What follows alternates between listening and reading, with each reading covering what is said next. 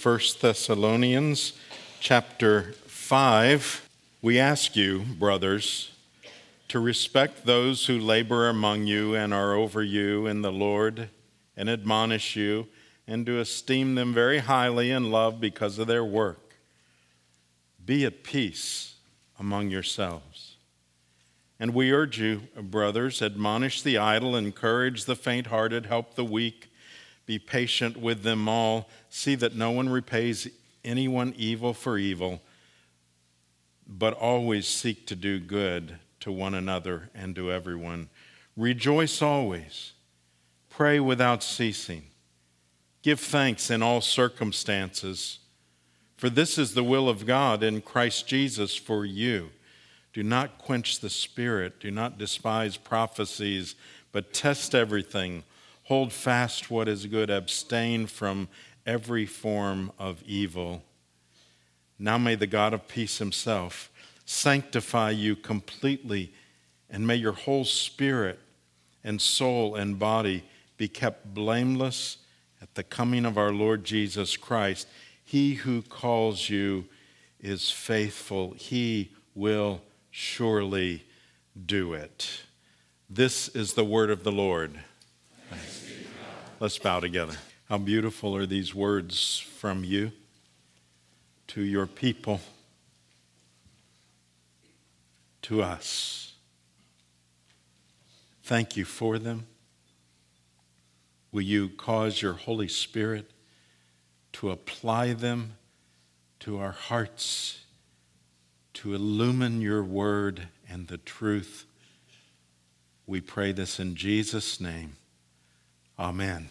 Rejoice always, pray without ceasing, give thanks in all circumstances, for this is the will of God in Christ Jesus for you. This is our verse for 2020. Each year we pick a verse of the year. It is chosen by the elders of our church, and we uh, each year consider a number of verses. And I, will tell you that it, we, we, yes, consider a number of verses, and every one of them is good. All of them are good verses. We would never um, feel, no matter which we had chosen, that it was not a good verse of the year.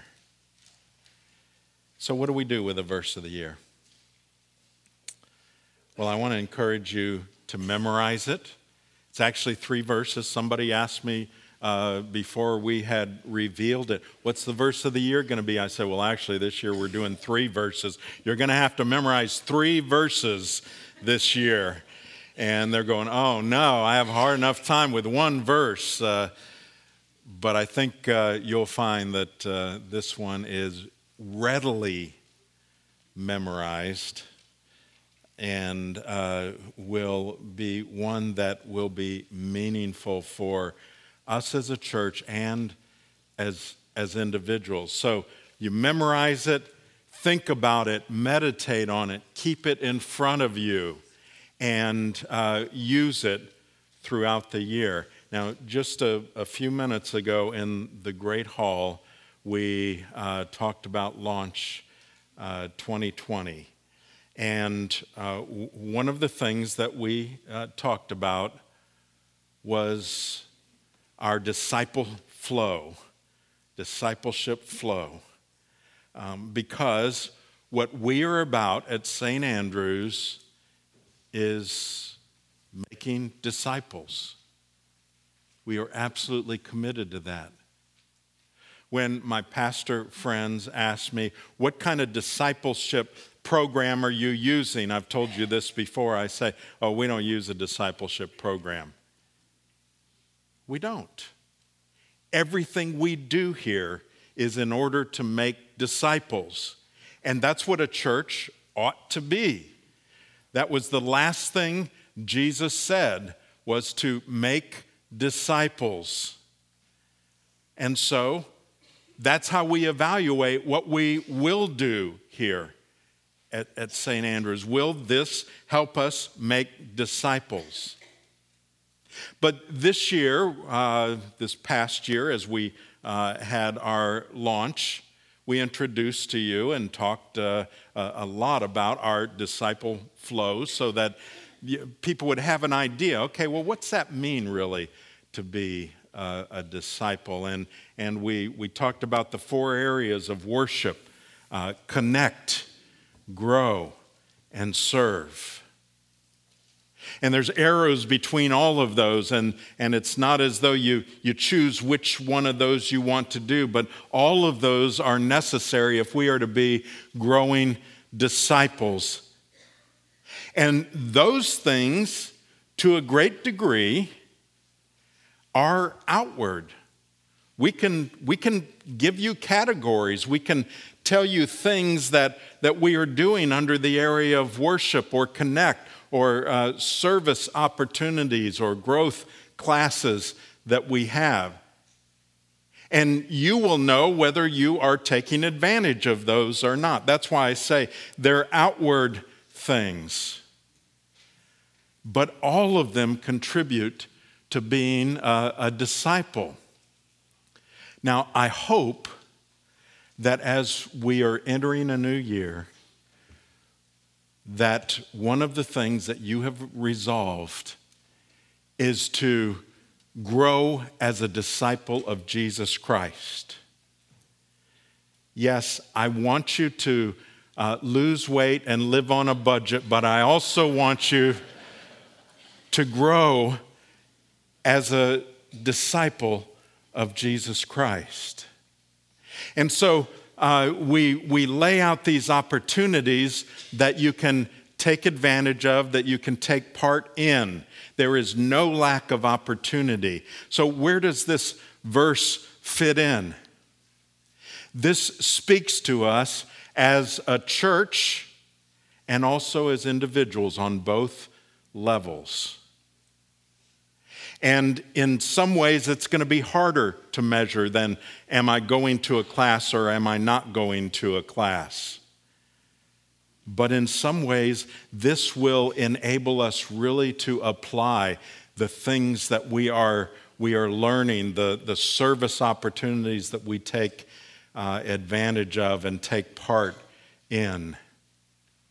And so this verse can, and I encourage you, to use it as a framework for how you can grow in Jesus Christ in 2020.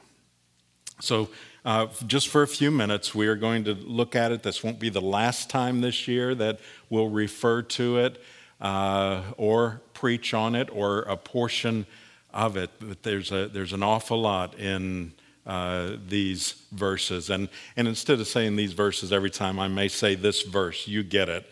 Uh, we're, we're putting all of these together. Now, one may say, well, how do you know he's even talking about being a disciple here? Well, if you look at uh, the last part of verse 18, it says this For this is the will of God in Christ Jesus for you this is the will of God in Christ Jesus for you. We know because He told us that His will for us is for us to be disciples and, of course, to be growing in our discipleship. So, yes, these do apply to being a disciple. It makes sense that Paul is talking about instructions for disciples. And by the way, this is kind of rapid fire here at the end of this letter. So let's take a look at them. The, the first thing we can see is uh, obviously that a disciple lives in joy. Verse 16 rejoice always. Now, I want you to take your worship guide and Normally, you immediately open it up and, and start looking inside. That's fine. But I want you to look at the front of the worship guide. Because there, on the front of our worship guide, you see our mission here at St. Andrew's Presbyterian Church. If you walk out these doors, you will see it on the wall in the gathering place. You'll see it all kinds of places. Our mission and uh, our um, Vision 2022 is a fleshing out of our mission statement. So, those are the two documents. This is the, the core mission, and this will not change because we believe that this is a summary of what it is to be a disciple. And then our vision statements, uh, which we uh, have revised each five years, our vision statement fleshes out what these things mean in our life as a church, helping people joyfully know Jesus Christ, love Him more, and serve Him better. Now, when we summarize that, you will often see know, love, and serve. And that's, that's good. That is a good summary of this if you were going to break it down to know Him, to love Him, and to serve Him. But I don't want us to skip over the word right before know, helping people joyfully. And I want you to understand, we're going to diagram this sentence here. Uh, children, diagramming sentences is when you take them and you have, uh, you have the verbs and the nouns and modifiers and, and all that. And I know you, you probably don't know what that is, but I've just told you everything I know about diagramming, too. Um, but here, here is what I, I, I, want us to notice about this, and that is the joyfully, it's not just joyfully know. That word joyfully is the umbrella statement that modifies all three of these things joyfully know, joyfully love Him, and joyfully serve Him better. So that's what we need to understand in terms of uh, uh, who we are here at, at St. Andrews. We believe our mission statement to be a, a summary of the Great Commission that's found in Matthew 28. And so we have this umbrella word. Now, I just read to you from 1 Thessalonians 5:16, rejoice always. But that's not the only place we see that. It's everywhere uh, in, in the scripture, particularly in the New Testament. Just, I'll just read you several quickly. Jude 24. Uh, now, to him who is able, this is often used as a benediction, him who is able to keep you from stumbling and to present you blameless um, before the presence of his glory with great joy. 2 Corinthians 1:24 Not that we lord it over your faith, but we work with you for your joy, for you stand firm in your faith. 1 Peter 1 8. Though you've not seen him, you love him. Though you do not now see him, you believe in him and rejoice with joy that is inexpressible and filled with glory. So we believe that uh, man's chief end is to glorify God and to enjoy Him forever. That's the, the first catechism question what is the chief end of man? Uh, what is man's chief end? Uh, glorify God and enjoy Him forever. That doesn't just mean when we get to heaven, start, we'll start enjoying Him. Forever is from now on, always, whenever you make that, that statement. And so, uh, as our vision statement, this is exactly what we say in Vision 2022. We believe that joy should characterize everything we do. Joy denotes the deep and abiding joy of which Paul speaks, as well as the appropriate and genuine outward joy arising naturally from our relationship with Jesus Christ. It should not merely be an afterthought, but should permeate every activity and ministry. So that's what we mean by it being an umbrella statement. When we say the deep and abiding joy that Paul talks about, we, we look, for instance, in Philippians, uh, the epistle of joy. And how can, how can it be the epistle of joy when, when he's imprisoned? Well, it's not about just outward laughing and uh, yucking it up that can be a part of joy.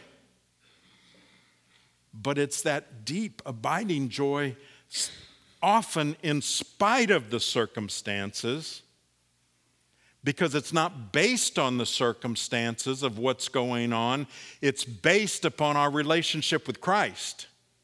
And that never changes for the believer, for the true believer. So that's why Paul can write the epistle of joy while he's imprisoned because he knows Christ. And that's the source of his joy. Now, will, will there be laughter? Absolutely. Absolutely.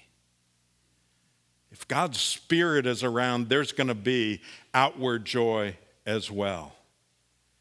And we, we seek to do all things here in that way, appropriately so.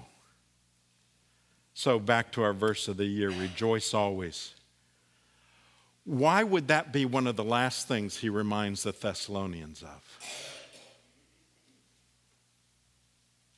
Maybe did they need to be reminded of that for some reason? And the answer is yes. For what reason? Well, because they were undergoing persecution. We see earlier in 1 Thessalonians chapter 1, it says this in verse 6 And you became imitators of us and of the Lord, Thessalonians 1 6. For you received the word in much affliction with the joy of the Holy Spirit, so that you became an example to all believers in Macedonia and in Achaia. Now, joy doesn't come naturally for all of you. Some of you may say, oh, I, I really struggle with that. I'm just I, you know, the glass is half empty. In fact, it's two thirds empty. You know, some of you, that's how some of you you are. And some of you would say, you know, that seems to be the way God made me. And that's okay. That's the way God made you. This is for you. We are still to have that deep and abiding joy. But joy and rejoicing doesn't come naturally for anyone that's undergoing persecution or trials. So, this is for all of us. Whether it's your disposition to not be all that joyful, or if your disposition is to be very outwardly joyful. There will be times where your circumstances will dictate otherwise. And this is our encouragement that our joy is based absolutely on our relationship with Christ. And that's what won't change. Now, here's another essential to this, and it's why we didn't just choose for 1 Thessalonians 5:16 as our verse of the year, is just the, the two words, because these are so connected. The only way that the Thessalonians can be joyful is to follow his next directive and that is in verse 17 to pray without ceasing. So, secondly, a disciple lives in prayer. We live a life of prayer, not just that we pray an activity or that we go to prayer meeting. Nothing wrong with that. That's part of praying without ceasing. But that's not praying without ceasing if that's the only time we pray. So if you look at these, these three verses, you see it's rejoice always and pray. How often should we pray? Without ceasing. So again, back in our vision statement, here's what we say in terms of what we're going to be empowered by here at St. Andrews to do the things that we believe God wants us to do, which is make disciples. We are empowered by the Holy Spirit. We say that first in a paragraph. And then it says, and we'll be empowered by prayer to the one who alone can enable us to succeed. Prayer cannot merely be an add on, nor should it be an afterthought. So we make our plans and say, oh, you know what? Hey, we ought to pray about this before we go do what we want to do. Okay? That's not how we want to do it here. But it should be the first step and should permeate every ministry and activity of St. Andrew's. So, what's Paul saying to the Thessalonians? He's saying, look, you need to rejoice always, but to do that, you need to be in a constant spirit of prayer. Because the circumstances you're facing, that doesn't dictate joy or rejoicing. So pray. And then when your circumstances get better, pray. Pray without ceasing. The little boy is asked by his Sunday school teacher, Do you pray for your math test? Oh, yes, ma'am, I prayed for my math test. Uh, how, how, about your uh, science test? Oh, yes, ma'am, I really, I prayed for my science test. What about your spelling test? Oh, no, I didn't pray about that because I get an A in spelling. you laugh because that's what we do, isn't it? Isn't that how we often act? It's, it's easy and we feel called to pray when there's something that we feel is urgent.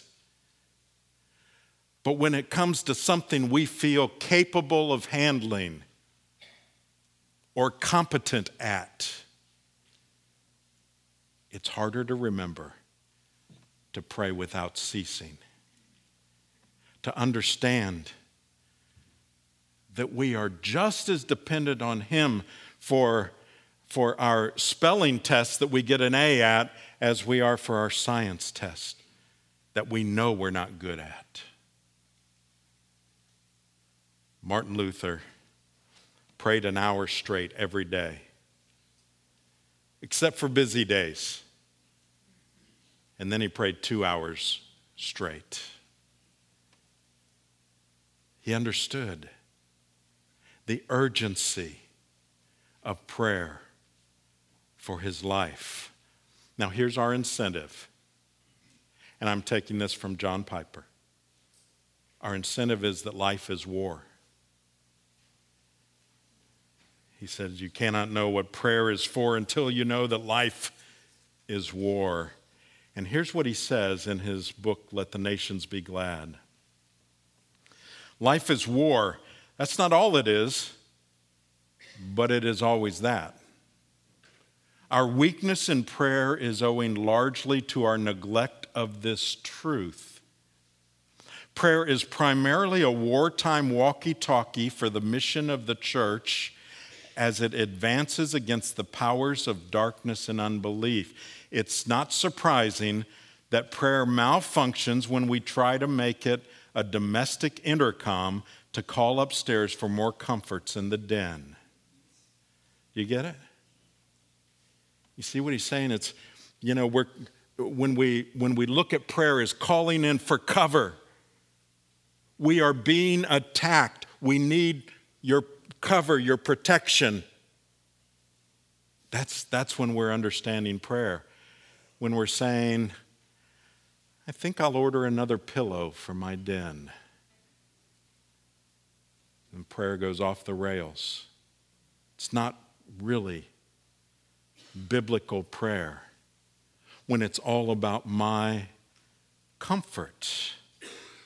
God has given us prayer as a wartime walkie talkie so that we can call headquarters for everything we need as the kingdom of Christ advances in the world. Prayer gives us the significance of frontline forces, gives God the glory of a limitless provider. The one who gives the power gets the glory. That's, that's why. And that's why we're starting this year with a prayer event. Wednesday night, you need to be here. Let me tell you why you need to be here. We are having fried chicken and macaroni and cheese Wednesday night. You don't want to miss the fried chicken and macaroni and cheese on Wednesday night. And then we will follow that up with a time of prayer. Now, do you see what I just did? In two sentences, I made you hungry and then took away your appetite. For some of you, you said, Oh, fried chicken night. And then you heard a prayer time. And some of you thought, oh, those are uncomfortable. I don't like to pray out loud. Or I've never prayed out loud. That's a private thing for me. Or those, those moments of silence when nobody's praying. Ooh, that gives me the willies, you know, I, I don't like that. Some of you feel that way. I get it. I get it. And yet, if life is war, really? If this year before us is a battle that we are waging, then come. Be a part of it. And I promise you, you will not be forced to pray out loud. You will not be uncomfortable. Every time we've had these, I've been at a table where uh, one or more or several have not prayed out loud at all. But I, I'm not going to say they didn't pray because they were praying. We were all there together. And even silently, they were taking the words of others and making them their own prayer. And that's part of how uh, we pray together, but that's also the beauty of corporate prayer. So I want to encourage you to come and enjoy that great meal, but enjoy being with one another and acknowledging that, that we've got to get out our walkie talkies if we're going to to go through this next year and do what God wants us to do in advancing his kingdom. So, the third part of what this tells us about a disciple is that uh, a, uh, a disciple lives in thanks. A disciple lives in thanks. Give thanks in all circumstances, it says in verse 18. Now, I, right before Advent, right before Thanksgiving, I actually uh, used this particular verse, even though I, I knew we would be coming to this and, and having it as a verse of the year, in a message on Thanksgiving. And I'm not going to repreach that, but I, I want to give you th- three of uh, the applications from the end of that message one is that giving thanks at all times requires a belief in God's sovereignty. If we are uh, truly believers that He is in control of all things, then we will pray. If we don't pray, then it implies that we don't think He is sovereign or all powerful in all things. Secondly, giving thanks at all times requires a belief in God's goodness. If we don't believe He's good, we won't thank Him. We will judge Him. We will despise how He does things if we don't first determine that He is a good God. Thirdly, giving thanks at all times requires practi- uh, practiced perspective. Uh, in 1 Thessalonians 5, give thanks in all circumstances, for this is the will of, uh, for, of God for you in Christ Jesus. So it's a command. And some of you may be struggling with that.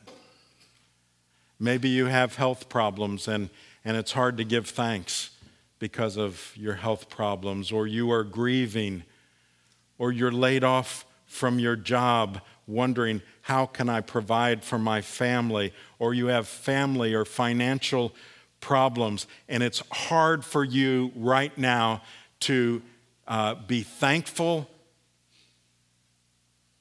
And that's why it doesn't say just be thankful, it says give thanks.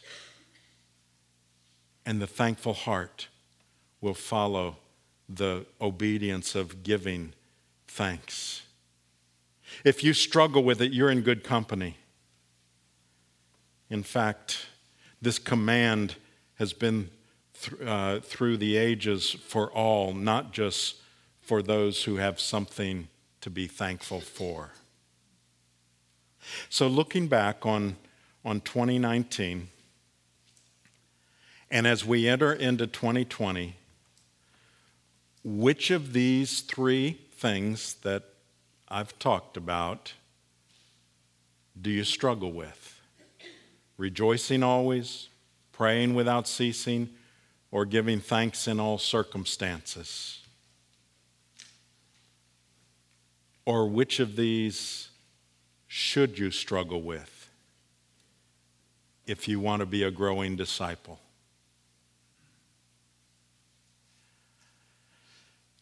under the inspiration of the Holy Spirit in Romans 8, Paul said, Who shall separate us from the love of Christ? Shall tribulation or distress or persecution or famine or nakedness or danger or sword? And then later he said, No, in all these things, we are more than conquerors through him who loved us. We're more than conquerors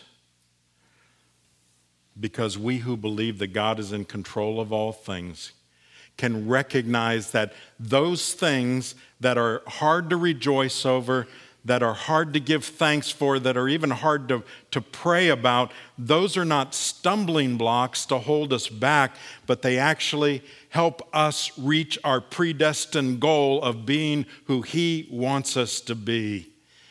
Everything and everyone in our lives are there in order to make us more like Jesus. And you can know that. Let's pray together.